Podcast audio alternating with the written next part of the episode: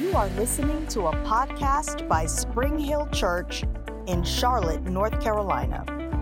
Spring Hill Church is called to reach everyday people with God's grace, His unconditional love, and the life-changing power of His Word. Thanks for listening, and if you would like more information, you can visit us online at springhill.cc. All right, y'all. Well, let's pray and let's get into the Word tonight. Father, thank you for your goodness and your faithfulness in our lives, Lord. Thank you for this opportunity that we have to gather in your name. And Father, again, I thank you and praise you that it doesn't matter where we are, that you are right there in each room, each place that each of us are. And Father, I thank you that the Holy Spirit and the anointing are there as well. And so, Father, we purpose to receive from you tonight. We believe for insight, for revelation to come. We thank you for the ministry of the Holy Spirit, who is our teacher. And we give you permission, Lord, to open our hearts and our lives to be able to receive from you. And Father, I thank you that it will produce change in each and every one of us.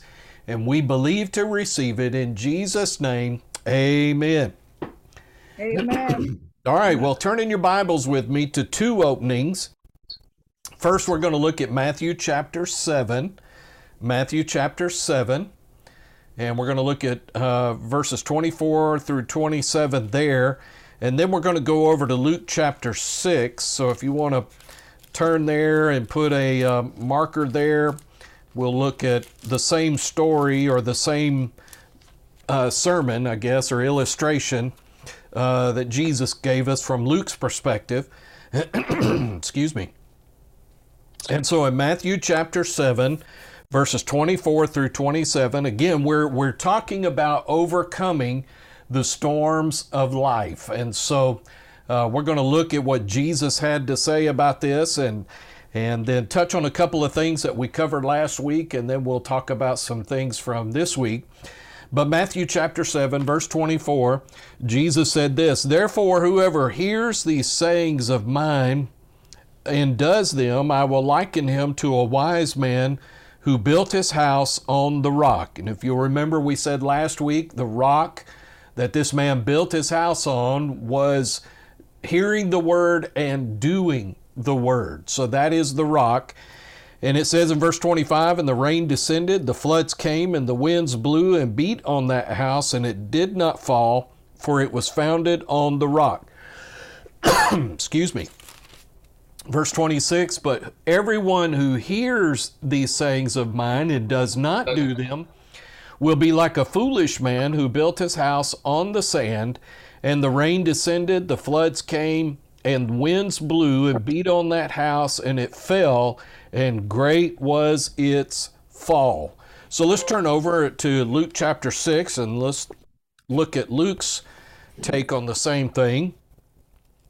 You know what's interesting, too, and when you read the book of Luke, remind yourself this. Luke was not one of the original 12 disciples, so he was not present when a lot of these things happened. I believe what Luke did is he had conversations with the other disciples and would get their perspective, and of course by the Holy Ghost receive those things. But in Luke chapter 6, verse 46, it says this, "But why do you call me Lord, Lord, and not do the things which I say? Whoever comes to me and hears my sayings and does them, I will show you whom he is like. He is like a man building a house who dug deep and laid the foundation on the rock. And when the flood arose, the stream beat vehemently against that house and could not shake it, for it was founded on the rock. But he who heard and did nothing is like a man who built a house on the earth without a foundation, against which the stream beat vehemently, and immediately it fell, and the ruin of that house was great." So we began talking last week, and a couple of points that we just want to look at, and both of these takes on this, Matthew and Luke, both emphasize the same thing, and that is this: Jesus told us that the storms of life come to everyone. So all of us are susceptible for the storms of life to come into our lives and to happen. You know, I don't want to ever imply that just because you give your heart to Jesus and because you choose to live and believe in the Word of God that you'll be exempt from challenges and problems in this life. No, we're all subject to those things. But the good news is Jesus told us in this story that it all depends on whether we not only hear the Word, but we're doers of the Word as well.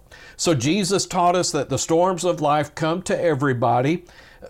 And as a part of that, storms come to good people.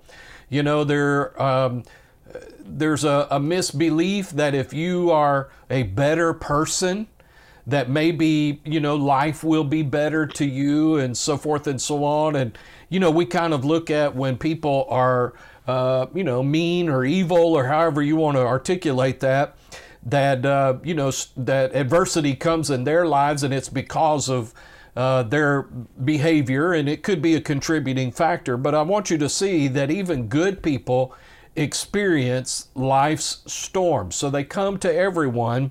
But the good news in all of this is Jesus is giving us a heads up, and he's telling us that, hey, the storms are going to come, but there are things that we can do to prepare for the storm and minimize its effect in our lives, if not do away with the effect of it completely. And that all comes from hearing the Word of God and being a doer of the Word as well. Now, what I want to do tonight is, and I've taught on this before, but it bears repeating, and that is I want to talk to you about the different types of storms that we will encounter. The different types, and there are three primary types of storms that we as believers will encounter in this life. And again, I don't mean to imply that this is a totality, but I think you'll find that most of the difficulties that we encounter probably come under one of these three categories. And so we're going to look at this, and this will also help you answer the question, you know, why do storms, you know, happen? Why do they come to certain people and so forth and so on? So let's look at this. The first type of storm that we see from the Scriptures is called the storm of disobedience. The storm of disobedience. And here's a harsh reality, but it is the truth and a reality nonetheless, and that is this. When we are in disobedience, when we choose not to do what the Word says and what God has told us to do, that we open ourselves up for adversity to have an entry into our lives. We open the door for the devil to be able to come into our lives. And so I want to explore this a little bit. And probably the greatest example in the Scripture that we have of someone who experienced adversity and experienced a storm due to obedience would be a guy in the Bible that if you've ever watched Veggie Tales, you've probably heard of this guy, and that is the prophet Jonah. Jonah in the Old Testament. So if you want to, let's go back to the book of Jonah and let's look at his story and explore it in a little bit of detail. It's a little short book. So Jonah chapter 1, if you have to, look in your table of contents. No shame there. And he's in there with those small little prophets where the pages still stick together towards the end of the Old Testament. If you have the right kind of Bible, it's page 1251. If you have a godly kind of Bible. No, I'm just kidding. All right, here we go. Jonah chapter 1, and I'm going to read the first 17 verses of the book so that we could kind of look at this. So Jonah chapter 1, verse 1 says, Now the word of the Lord came to Jonah, the son of Amittai, saying, Arise, go to Nineveh, that great city, and cry out against it, for their wickedness has come up before me. Now, just to give you some historical context, the city of Nineveh was in the country that we read about in the Old Testament called Assyria. Assyria was a country that was between the nation of Syria and Babylon. And nowadays, Iraq makes up both Assyria and Babylon. And if you've ever heard of the Iraqi city, Mosul, which you probably heard a lot during the Iraqi war, that is the modern day city where Nineveh once was and where it once stood.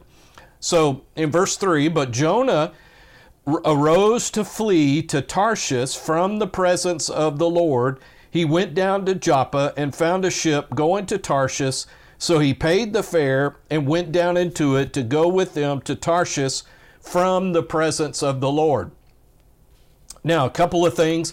Jonah did not want to follow and do what the Lord told him to do. He did not like the people of Nineveh. By the way, they were a very wicked people, and God wanted to pour out His mercy into their lives once and for all and spare them from impending doom.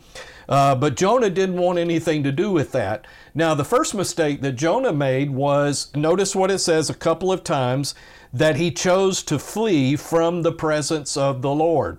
Well, I got news for you. You can't flee from the presence of the Lord because God is everywhere.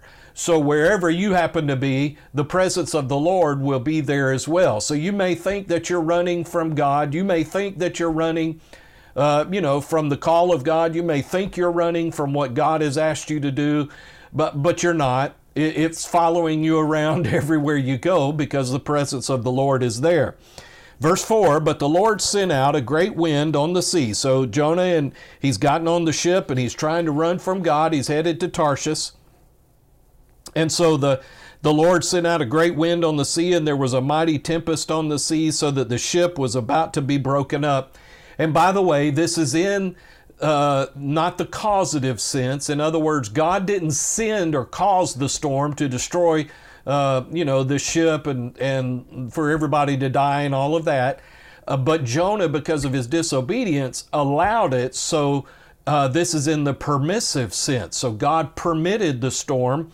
And it says, so that the ship was about to be broken up. Then verse 5, then the mariners were afraid, and every man cried out to his God, and threw the cargo that was in the ship into the sea to lighten the load. But Jonah had gone down into the lowest parts of the ship, had lain down, and was fast asleep. So the captain came to him and said to him, what do you mean, sleeper? Arise, call on your God, perhaps your God will consider us, so that we may not perish. Isn't it interesting, human nature, that all of these people, with the exception of Jonah, were all heathen people, but they all went to prayer when the storm got heavy. And by the way, these guys are established sailors. They were used to being on the water, so this storm must have been pretty bad if it scared them that bad, okay, to where they went to prayer. So they came down, woke Jonah up, and said, hey, you need to be in prayer as well. Verse 7, and they said to one another, come, let us cast lots, that we may know for whose cause this trouble has come upon us. Even heathen nations back then believed that they had to please their gods, and if bad things were happening, that meant that their gods were mad at them. So they wanted to find out who had made their God mad. Okay, so they cast lots, and the lot fell on Jonah. Then they said to him, please tell us, for whose cause is this trouble upon us? What is your occupation, and where do you come from? What is your country, and of what people are you? And so he said, verse 9, I am a Hebrew, and I fear the Lord, the God of heaven, who made the sea and the dry land. Well, he might respect God, but he didn't fear him, or else he wouldn't have been running away from him. Then the men were exceedingly afraid and said to him, why have you done this? For the men knew that he fled from the presence of the Lord because he had told them. And then they said to him, what shall we do to you that the sea may be calm for us? For the sea was growing more tempestuous. Verse 12, and he said to them, pick me up, throw me into the sea, then the sea will become calm for you, for I know that this great tempest is because of me. So Jonah said, here, I'll take one for the team. Go ahead and throw me over, and the storm will calm down. Nevertheless, verse 13, the men rowed hard to return to land, but they could not, for the sea continued to grow more tempestuous against them. Therefore they cried out to the Lord and said, we pray, O Lord, Please do not let us perish for this man's life, and do not charge us with innocent blood, for you, O Lord, have done as it pleased you. So they picked up Jonah, threw him into the sea, and the sea ceased from its raging. Then the men feared the Lord exceedingly and offered a sacrifice to the Lord and took vows. Now the Lord had prepared or allowed a great fish to swallow Jonah, and Jonah was in the belly of the fish 3 days and 3 nights. Now, somebody says, I don't know if I believe that that actually happened. Well, that's entirely up to you. I believe the Bible says that it happened, and so therefore I believe that it happened. Now, so we find Jonah. He's running from the will of God. He's in disobedience. He's opened the door to this storm in his life. And so now and by the way, the condition and the story is getting worse and worse and worse. So now, not only was he in a ship and the ship was encountering a storm, but now they threw him overboard. Now he's floating around in the Mediterranean. And so now he gets swallowed by, and I know we have taught it was a whale, but we don't know if it was a whale. It could have been something else that swallowed him. So his situation has gone from bad to worse, okay? So what is the way out of a storm of disobedience? So anybody want to guess? Obedience. Well, repentance. Okay. Repentance is the doorway out of the storm of disobedience. So what happens is, if you find yourself in a storm because you have disobeyed God, the first thing that you have to do is you've got to repent. You've got to go before the Lord and acknowledge that you have messed up, that you have sinned. And so that begins the process of you coming out of that storm. So the simple way to come out of that storm is to repent. And the good news is God will start the process of that storm throwing you up on the beach, which is exactly what happened to Jonah. In Jonah 2, chapter 2 and verse 1, it says, Then Jonah prayed to the Lord his God from the fish's belly. And so the Lord had the fish throw him up on the beach, on the seashore. And so we see in verses 9 and 10 that Jonah says, But I will sacrifice to you with the voice of thanksgiving. I will pay what I have vowed. Salvation is of the Lord. So the Lord spoke to the fish, and it vomited Jonah onto dry land. So Jonah repented, basically said to the Lord, I will do what you want me to do.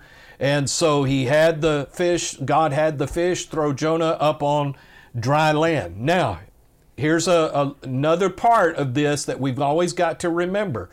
Just because you repent does not mean you're now exempt from having to go back and obey God. Okay? So, a lot of times we get ourselves into trouble and we repent for the trouble that we caused, but we kind of forget what got us in that situation to begin with. And so what you have to do is you have to back up and go back to what the instructions were that God gave you. So we see in chapter 3 in verse 1, so Jonah finds himself on the dry land, and notice what happens. It says, Now the word of the Lord came to Jonah the second time, saying, Arise, go to Nineveh, that great city, and preach to it the message that I tell you. So verse 3, so Jonah arose and went to Nineveh according to the word of the Lord. So God gave him a second chance. The instructions came, and this time he obeyed. He learned from that storm. He learned from that lesson. So Jonah arose, went to Nineveh according to the word of the Lord. Now Nineveh was an exceeding great city, a three-day journey in extent. Now the greater area of Nineveh was made up of not only Nineveh, but a few other smaller towns. But to walk from one side of the city to the other took 3 days. It was a huge city. And so Jonah began to enter the city on the first day's walk. Then he cried out and said, Yet 40 days and Nineveh shall be overthrown. So the people of Nineveh believed God, proclaimed a fast, and put on sackcloth from the greatest to the least of them. So his assignment was to go and preach repentance to the people in Nineveh. The people listened, and they began to move towards repentance. Now, you know, I guess the question comes up, well, could God have gotten somebody else to go? Well, I suppose he could have, but God's will, God's plan was for Jonah to go to Nineveh and preach to the Ninevites. And you know, part of it had to do with something that God was doing in Jonah's heart as well. So drop down to verse 6 in chapter 3. It says, "Then the word came to the king of Nineveh, and he arose from his throne, laid aside his robe, covered himself with sackcloth and sat in ashes. And he caused it to be proclaimed and published throughout Nineveh by the decree of the king and his nobles, saying, Let neither man nor beast, herd nor flock taste anything. Do not let them eat or drink water. But let man and beast be covered with sackcloth and cry mightily to God. Yes, let everyone turn from his evil way and from the violence that is in his hands. Who can tell if God will turn and relent and turn away from his fierce anger so that we may not perish? Then God saw their works, that they turned from their evil way, and God relented from the disaster that he said he would bring upon them or allow upon them, and he did not do it." Okay, so you get the gist. Jonah found himself in a bad situation because of his disobedience. Now, here's something I want you to understand. When we disobey God, it's not God that brings the trouble on us. We need to understand that we open the door for the devil to be able to come into our lives and steal, kill, and destroy. The way I look at it is this, is that God's hand of protection is on our lives as we walk with him and as we obey the word. But when we disobey him, we move ourselves out from underneath God's protection and what God desires to do in our lives. It doesn't mean God loves us any less, that he's mad at us and all of that. He's displeased with our decision and our behavior. But what we have done is we've opened ourselves up to our adversary to be able to steal, kill, and destroy and bring those things to pass in our lives. So if you want to stop that work from continuing in your life, the first thing that you have to do is repent.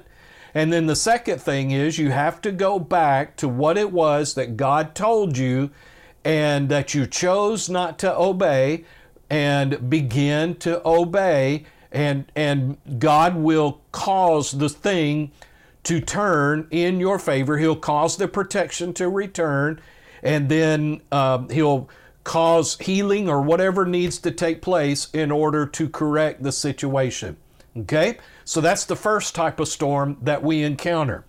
The second type of storm that we encounter is the storm of association. So you have the storm of disobedience, and then you have the storm of association. Now, what is the storm of association? The storm of association comes about in our lives because of the people that we are associated with and the decisions that they make. Okay? So, you know, this might be in a business environment, it might be in a relational environment, and people that we are in relationship with, or people that we're in business with, or something along that line, they make decisions that are contrary to God's will, plan, and purpose, and because of their decisions, they open the door for storms and adversity to be able to come into our lives. So let's look at an encounter that we see happen with this situation, and let's go over to the book of Acts chapter 25, please. Acts chapter 25. And we're going to look at a story with the Apostle Paul. And so what I want to do is I want to begin with what led up to this situation. So in Acts chapter 5, let's look at verse 6. The governor of Festus, and every time I read that, I can't help but think of Gunsmoke. But anyway, that's an old joke you young folks might not understand. But anyway, so Paul has gone before the governor of Caesarea, who was a man named Festus. And so Festus has decided he really can't make a decision in Paul's case. So in verse 6, it says, "And when he had remained among them more than 10 days, he went down to Caesarea, and the next day, sitting on the judgment seat, he commanded Paul to be brought before him. And when he had come, the Jews who had come down from Jerusalem stood about and laid many serious complaints against Paul, which they could not prove. And while he answered for himself, neither against the law of the Jews, nor against the temple, nor against Caesar, have I offended in anything at all." So Paul is declaring his innocence. But Festus, verse 9, wanting to do the Jews a favor, answered Paul and said, "Are you willing to go up to Jerusalem and there be judged before me concerning these things?" Now, I want to just put a little side note here. There was a prophet that had come and ministered to Paul and told him that he would find himself going before Caesar, okay? Now, just keep that in the back of your mind. Verse 10, "And Paul said, I stand at Caesar's judgment seat, where I ought to be judged. To the Jews I have done no wrong, as you very well know. For if I am an offender or have committed anything deserving of death, I do not object to dying. But if there is nothing in these things of which these men accuse me, no one can deliver me to them.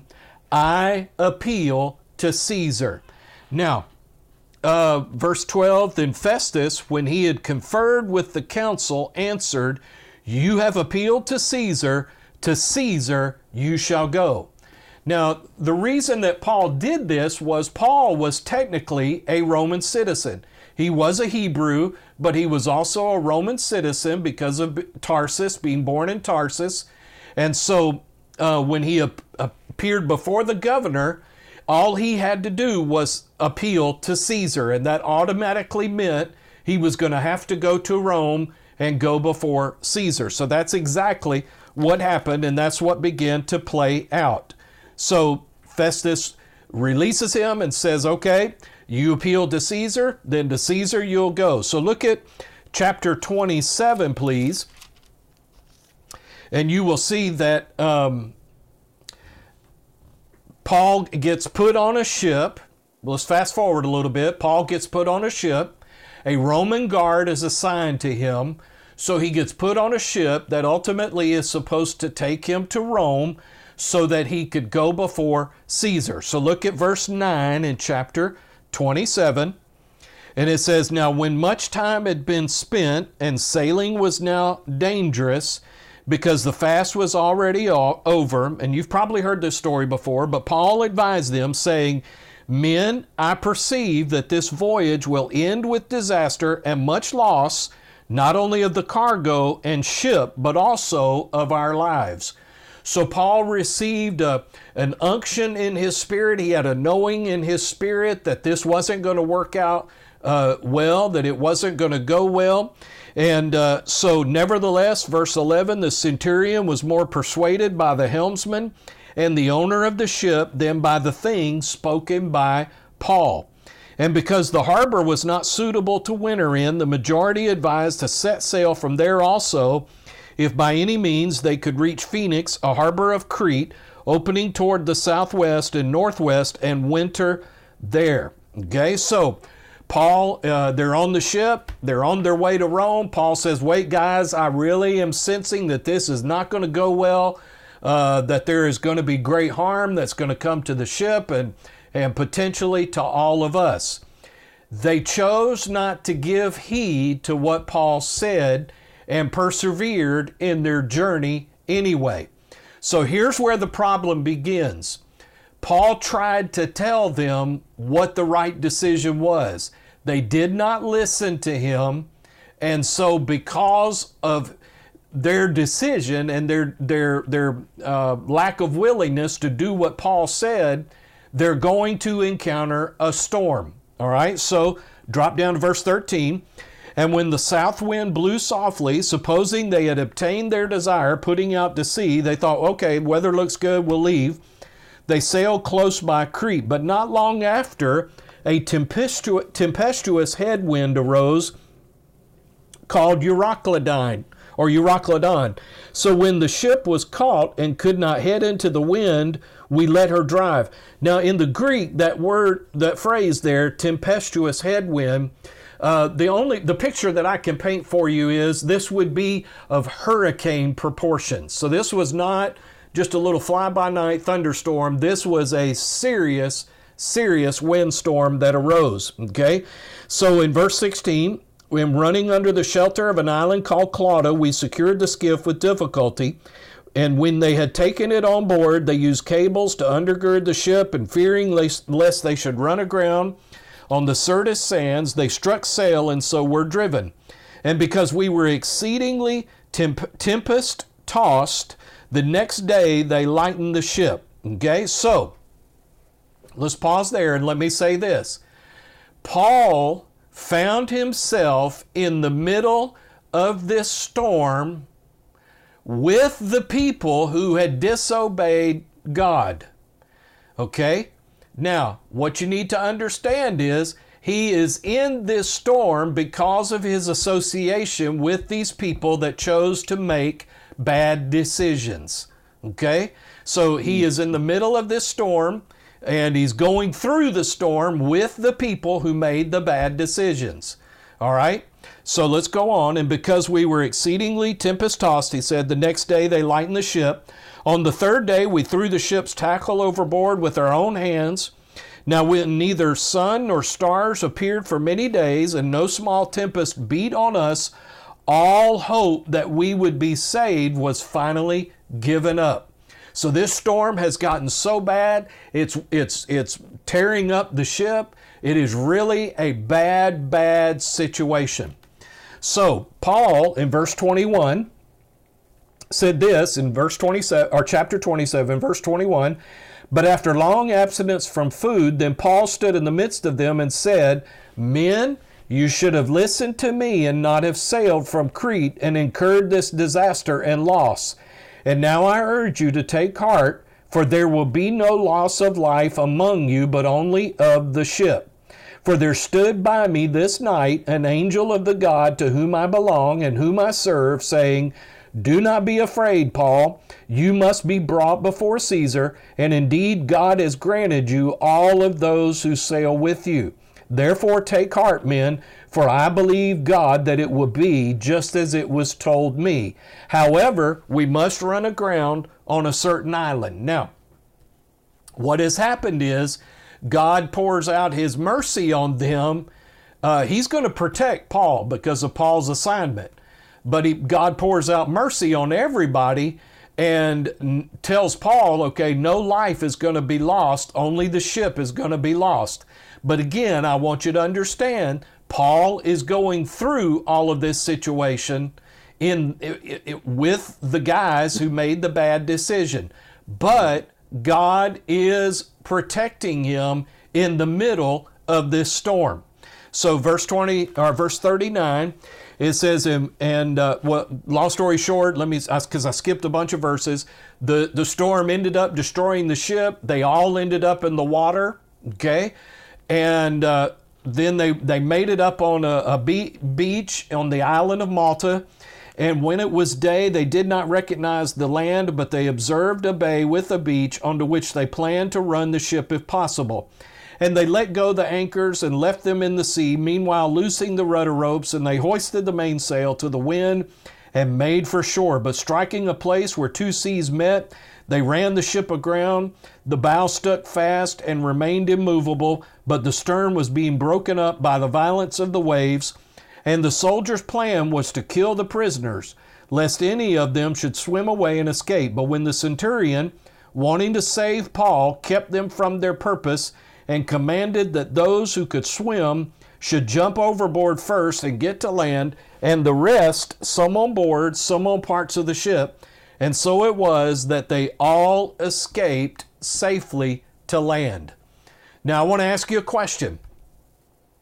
How come all of the lives of those men on that ship was spared?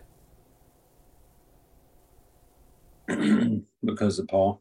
Because of Paul, right. Okay. So even though their bad decisions opened the door to this storm to bring great destruction and to cause a lot of hurt and harm to the they lost all of their freight, they lost the ship and everything, but God spared them because of Paul and Paul's relationship to the Lord and his assignment and what God had called him to do, okay? Now, if you find yourself in a situation, now do we ever read anywhere in that story where I just read where Paul went before the Lord and he said this, God, you know, I have done my best to obey you ever since I gave my heart to you on the road to Damascus. And here I am in the middle of this storm. You know, these guys, you know, their foolishness is what brought me into the storm. God, I don't understand. I don't understand why I'm going through all of this. This just isn't fair. And just bemoaned it and whined and complained and all of that. No, we don't read where Paul did that at all. So let me give you what you need to do to come out of a storm of association, and that is this. You must endure the storm, okay?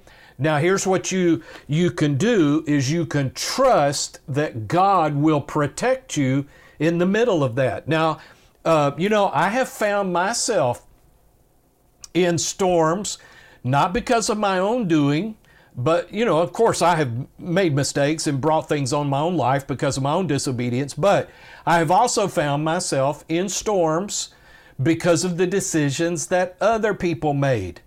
And what God's plan was is for me to, because I had an assignment, I had to go through that storm and I had to endure it. Now, was it fun? No, it wasn't fun.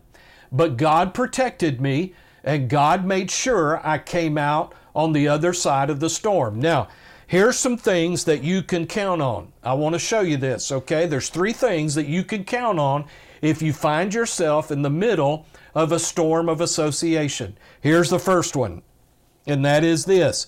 You can have supernatural help while you endure the storm. If you will trust God, you can have supernatural help while you endure the storm.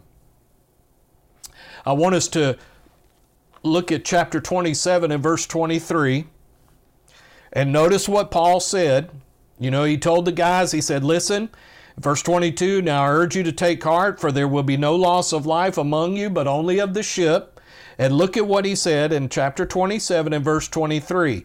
For there stood by me this night an angel of the God to whom I belong and to whom I serve, saying to me, and then he told them what the angel said. Okay, so what that shows us is that if we will keep our hearts right and endure the storm, we can trust God to provide. It may not be an angel, but he will provide supernatural help to enable you to be able to endure the storm. Okay, all right. Now, here's the second thing that you can count on, and that is this. You can still flourish in the midst of the storm, and God will still use you. You can flourish in the midst of the storm, and God will still use you.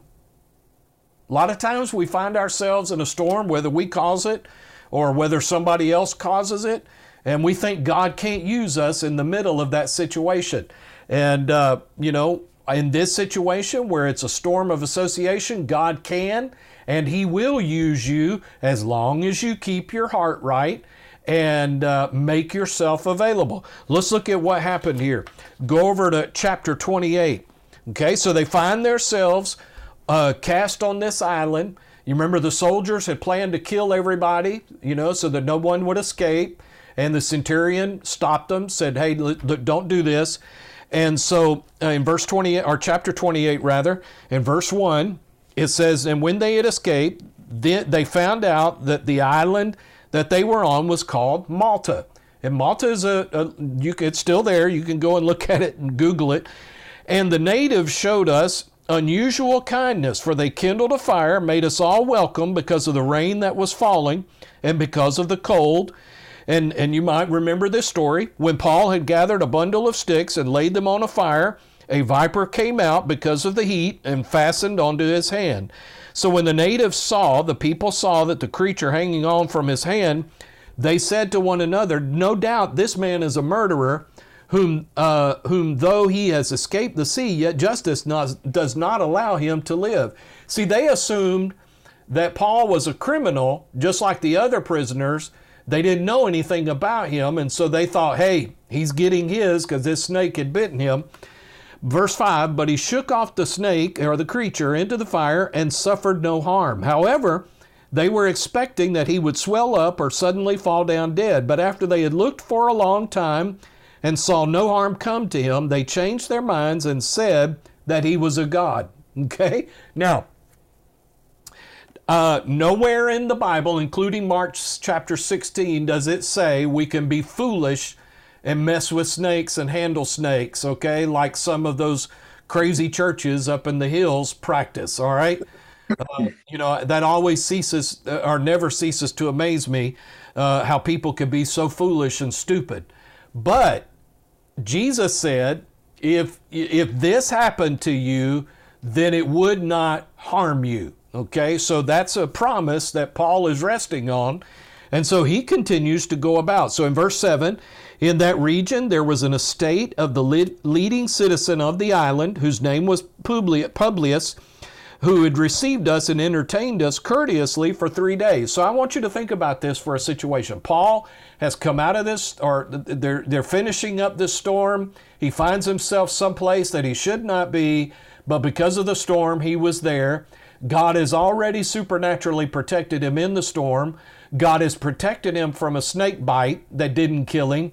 And now, because of God's favor, this man, this excuse me, this rich man has poured out favor on them and is now taking care of them, feeding them, and so forth and so on.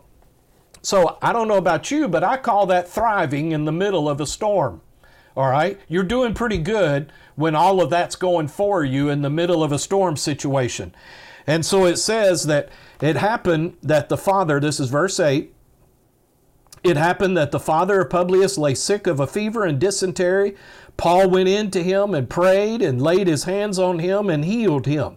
So when this was done, the rest of those on the island who had diseases also came and were healed. They also honored us in many ways, and when we departed, they provided such things as were necessary.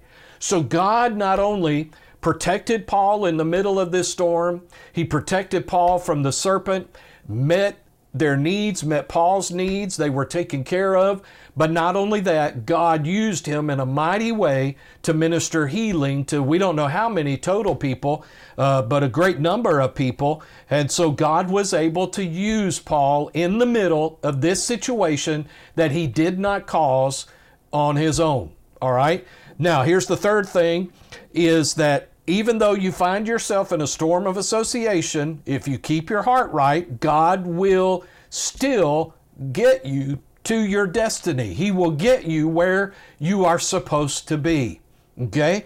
So we see in verse 16 that they end up, it says, now when we came to Rome, the centurion delivered the prisoners to the captain of the guard, but Paul was permitted to dwell by himself with the soldier who guarded him.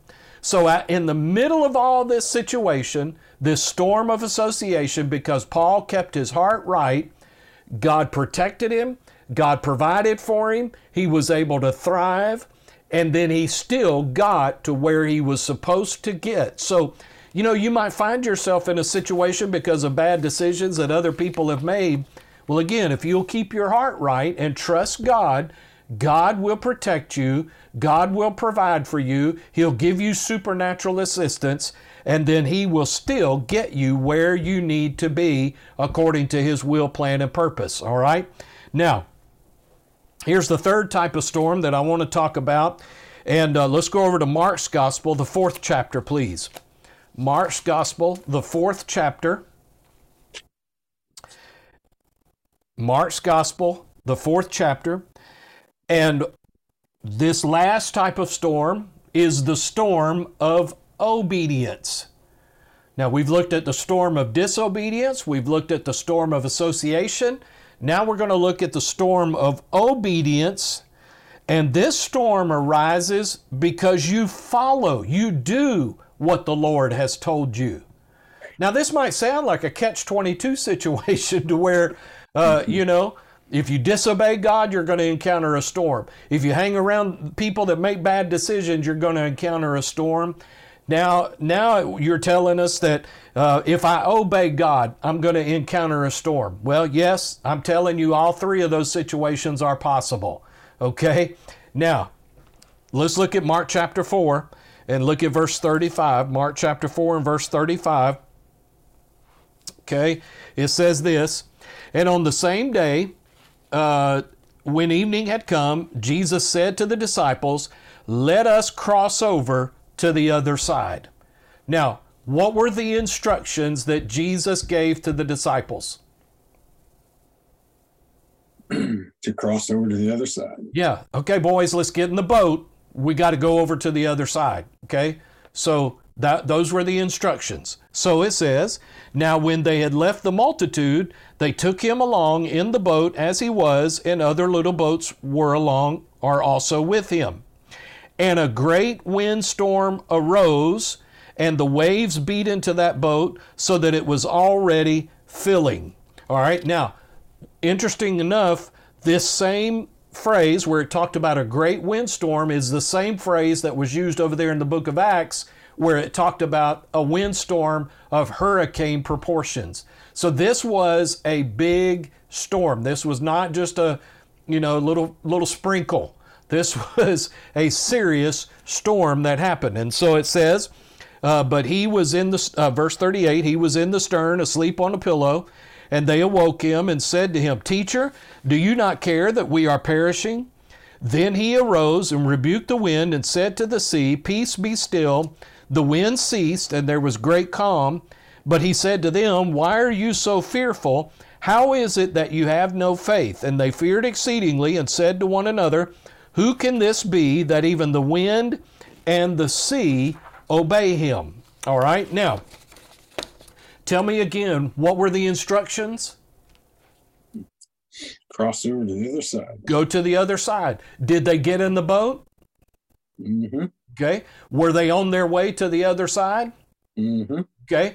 So what that tells me is they had obeyed what Jesus said. Mm-hmm.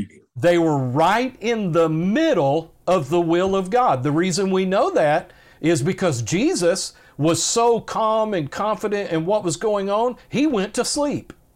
So they were right in the middle of the will of God. Now, I find this interesting. Do you think this storm caught Jesus off guard? No. No, it didn't. Okay. But, because if it did catch him off guard, he was wrong in rebuking them by saying, "Where was your faith?" All right? Jesus knew it was a high possibility, if not likely, that this storm was going to come, okay? And if you go on and you read, you will find out why the storm came. But what I want you to see is the disciples encountered this storm when they did exactly what Jesus told them, and they were right in the middle of the will of God. Now, I want to tell you this. There's a misbelief in the body of Christ that says this: if I'm doing the will of God, and if I'm right smack in the will of God, everything is going to go smooth. Everything is going to be just peachy keen. Everything is going to work out in my favor, okay? Well, I got news for you. That is not reality, and that is not the truth. If anybody's ever told you that, they're wrong, okay?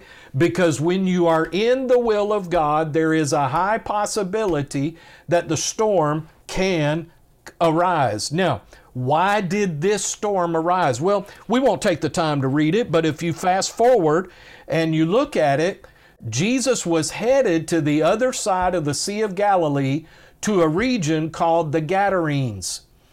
He had an assignment given to him by the Father to go over there and minister deliverance to someone that we know as the Gadarene demoniac, this man that was demon-possessed, that lived in the cemetery and frightened the people and so forth and so on. Now, a couple of things you need to understand is that this area on the other side, so if you had a, if I could show you this, if this was the Sea of Galilee, and Nazareth and all of that where Jesus was ministering, and Capernaum is up here. Where they're going is down here. That was a portion of territory called the Decapolis. And what that meant was, is right beside one another, there were 10 cities. That's what Decapolis means. Now, they were very closely related. They were very intertwined by commerce and so forth and so on. Now, if you'll read this story, you'll find out that this Gadarene demoniac man had so disturbed all of these people that it affected that entire region. And what God's intention was to go down there and deliver this one man. And if this one man was delivered, you remember what happened is the Bible says that he got delivered. He was clothed and in his right mind and was listening to Jesus. And the people were so amazed by this. And what God was endeavoring to do was to bring deliverance to this entire region. He was desiring to bring deliverance to all of this area. Now, if you understand anything about the devil, what you need to understand is if he gets a glimpse of what God is desiring to do, then he is going to endeavor to try and thwart God's plan. So this storm that arose in the middle of the Sea of Galilee was the devil's attempt to try and keep Jesus from being able to get down to be able to minister to this man and bring deliverance to this whole area, okay? So this storm arose because the devil did not want deliverance to come to that entire region, all right? Now, so what did Jesus do to deal with this storm? Again, all of the disciples, they're right in the middle of the will of God. Jesus is right in the middle of the will of God. He's doing exactly what the Father told him. So what is the answer to this storm? What did Jesus do? He spoke to it. He spoke to the storm. So if you find yourself in a storm of obedience, here's what you do. The command of faith will stop the storm. I'm going to say that again. If you find yourself in a storm of obedience, the command of faith will stop and still the storm. Now, I love this. I did some further study into this, and I'll just make these couple of points, and then we'll be done. But when the enemy brings opposition against you because you're in the will of God, you are rightfully permitted and allowed and should use your authority and faith to stop and still the storm. Now, I want to point this out to you, okay? Notice Jesus rebuked the disciples because they did not do exactly what he did. Meaning they could have. If they couldn't have, if they didn't have the authority, and because he was in the boat and could have used his authority and name, if they couldn't have rebuked the storm, then Jesus was wrong in rebuking them. So, and by the way, the disciples have no more authority in this situation than you and I have in the name of Jesus. So if you find yourself facing a storm of obedience that has come to oppose you because you are walking out the will, plan, and purpose of God for your life, you are in your right position to stand up and use the authority of Jesus' name and by faith stop and still that storm. Now, I love what it says. Look at verse 39. It says, "Then Jesus arose and rebuked the wind and said to the sea." Does it say anywhere in there that Jesus prayed about that storm? No, he didn't pray about it. He didn't have to pray about it. And I got news for you. You don't have to pray about that storm. If it's a storm of opposition, you don't have to pray about it. Talk to it. Okay? And so what did he say? Peace, be still. Now, if you dive into the Greek, I love this. The Greek language actually says this. Peace be still is what our Bible says, but what it says in the Greek is be silent and muzzled, like you would muzzle a dog. Okay? In other words, shut up, be quiet, and stop your barking and your bite. Okay? Now, I love that. So and by the way, Jesus isn't just talking to the wind. He's talking to the spirit that's behind that wind and that storm, okay? And then it says, and the wind ceased. Now, what is interesting about this, if you look it up in the Greek language, it says this, that the wind ceased because of extreme fatigue or being worn out. In other words, the storm decided, I can't fight against this. I'm worn out. I can't stand up against the authority that Jesus has. So I just give up. All right. That's what's going to happen when you use the name of Jesus on the storm that comes against your life. Now, here's what it also says. When it talks about the great windstorm in verse 37, the Greek language uses the word megas, which we get the word mega from. So it was a mega storm. Okay. Now notice what it says. Jesus, verse 39, he arose and rebuked the wind and said to the sea, peace be still. And the wind ceased and there was a great calm. What's interesting is, and I love this, it says that it was a mega storm that arose, but when Jesus spoke to it, a mega calm came. And what happened is, Jesus met the mega storm with an equal and surpassing amount of mega peace and calmness that overpowered the storm. So what will happen is, if you find yourself in a storm of opposition, speak to it in Jesus' name. Tell it to be quiet, be still, sit down, whatever you need to do. And know that in Jesus' name, that it has to be quiet, it has to be stilled, and there will come a mega calm to address the mega storm. Okay? So, you have the storm of disobedience. The way out of that is repent. The storm of association, the way out of that is to endure and trust that God will protect you and cause you to thrive. Then the storm of obedience, all you got to do is speak to the storm and God will address the storm in Jesus' name and there will be a calm. Somebody said, Pastor, I tried that. I spoke to the storm one time and it didn't happen. Nothing changed. You know what? That's because that's what the storm wanted you to see. That's what the storm wanted you to believe. We've got to be able to speak to the storm and not be moved by the bark that storm has. Okay? Just understand that storm has to be quiet and it has to be still when you speak to it in the name of Jesus. Amen.